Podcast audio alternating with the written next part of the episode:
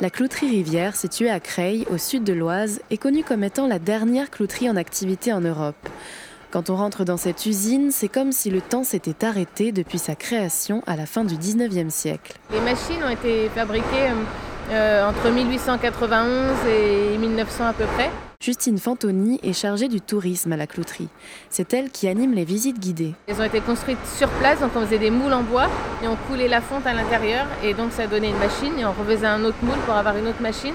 Donc même si les machines fonctionnent sur le même principe, elles sont toutes uniques.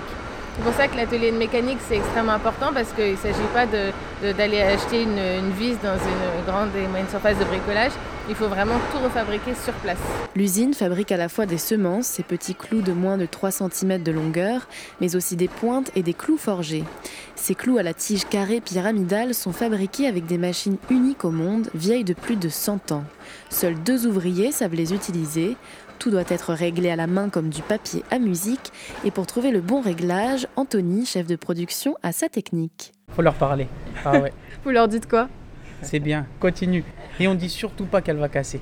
Si jamais entre moi et Abdel, si on se dit elle va casser, malheureusement si elle l'entend, elle casse. Tout à l'heure, je lui ai dit, hein, je lui ai oh, tu, vois, tu règles, ça va casser. Chut, chut, chut. Non, ne dis pas, ne dis pas. C'est vraiment la machine au cas par cas, au clou par clou. Elles sont vraiment toutes différentes. C'est aussi gratifiant de se dire que bah voilà, on perpétue un savoir-faire et grâce à nous, bah, ça continue à fonctionner.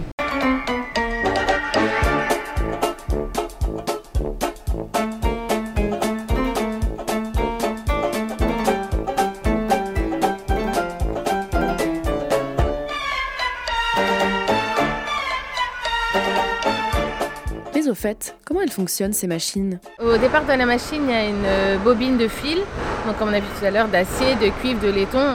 Et donc l'acier rentre dans la machine sous forme de fil et la première étape c'est un poinçon qui va venir écraser pour faire la tête, que ce soit une tête diamant, une tête martelée, une tête plate, une tête bombée, donc en fonction de ce client le demande.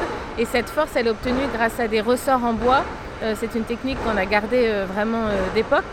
Donc une fois que le poinçon a frappé pour faire la tête, il y a des couteaux, euh, des couteaux, des pressions pardon, qui vont venir euh, écraser le fil euh, pour faire une tige carrée en fait. Donc des quatre côtés, ça écrase le fil rond pour passer d'un fil rond à un fil carré. Et ensuite, on a des couteaux qui viennent couper, faire pression sur le métal pour laisser une pointe. Et donc on a comme ça en continu dans la machine la tête, la tige et la pointe qui sont fabriquées successivement. À l'origine de la clouterie de Creil, un homme, Théodore Rivière. C'était le fils d'une famille de neuf enfants, ses parents étaient agriculteurs en Vendée, et étant l'aîné de la famille, il devait reprendre la ferme familiale, mais lui, c'était pas ce qu'il avait envie de faire. Et donc Théodore Rivière, euh, fin du 19e, se dit ben, Moi, je ne vais pas rester dans la ferme de mes parents, je vais partir voyager. Et pendant son voyage, il rencontre à la fois un ingénieur des arts et métiers et à la fois sa femme. Et en fait, euh, cet ingénieur des arts et métiers s'appelle Maurice Gagna, et c'est lui qui a inventé le processus de faire des clous à partir de fils sur, les sur des machines qui vont être créées euh, par Théodore Rivière et par Maurice Gagna.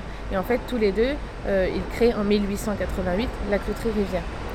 Euh, et en fait, Théodore Rivière a racheté le brevet d'invention de, de, Maurice Gagna pour qu'il puisse exploiter cette invention de partir d'un fil rond pour avoir à la fin un clou. Et qu'est-ce qu'il est devenu le Maurice? Bah alors Maurice Gagna, il est resté longtemps dans la société, mais entre-temps, il y a Théodore Rivière qui est décédé. Donc il est décédé en 1900 à l'âge de 44 ans. Donc il n'a pas eu le temps de voir euh, la gloire de, de, son entreprise.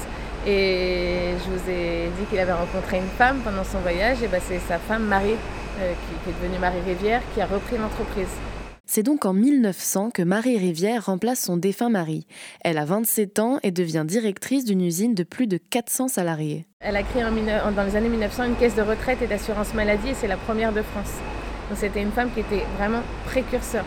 Euh, après, euh, certainement pour diriger 400 personnes à dominante masculine, elle doit avoir du caractère, sinon elle n'aurait pas réussi, mais ça n'empêchait pas d'être bienveillante. De par euh, ce système de retraite et d'assurance maladie et de par des jardins ouvriers qu'elle qu avait. Les jardins ouvriers, c'est quoi? Oui, c'est-à-dire qu'en fait, elle achetait des, des, terrains et les ouvriers pouvaient cultiver leurs légumes près de l'usine. Ça leur permettait forcément d'économiser de l'argent et elle mettait en place des concours pour qu'ils puissent gagner des pelles, des seaux, des râteaux. Voilà. Derrière euh, une apparence un peu sévère, euh, elle était bienveillante et elle est restée 35 ans à la tête de l'usine. Qui reprend? Alors c'est notre fournisseur de fil de l'époque, euh, que sont les Forges et Aciéries de Commercy. Donc les Forges et Aciéries de Commercy nous reprennent Et eux, ensuite, ils sont rachetés dans les années 80 par une entreprise qui s'appelle Air Liquide.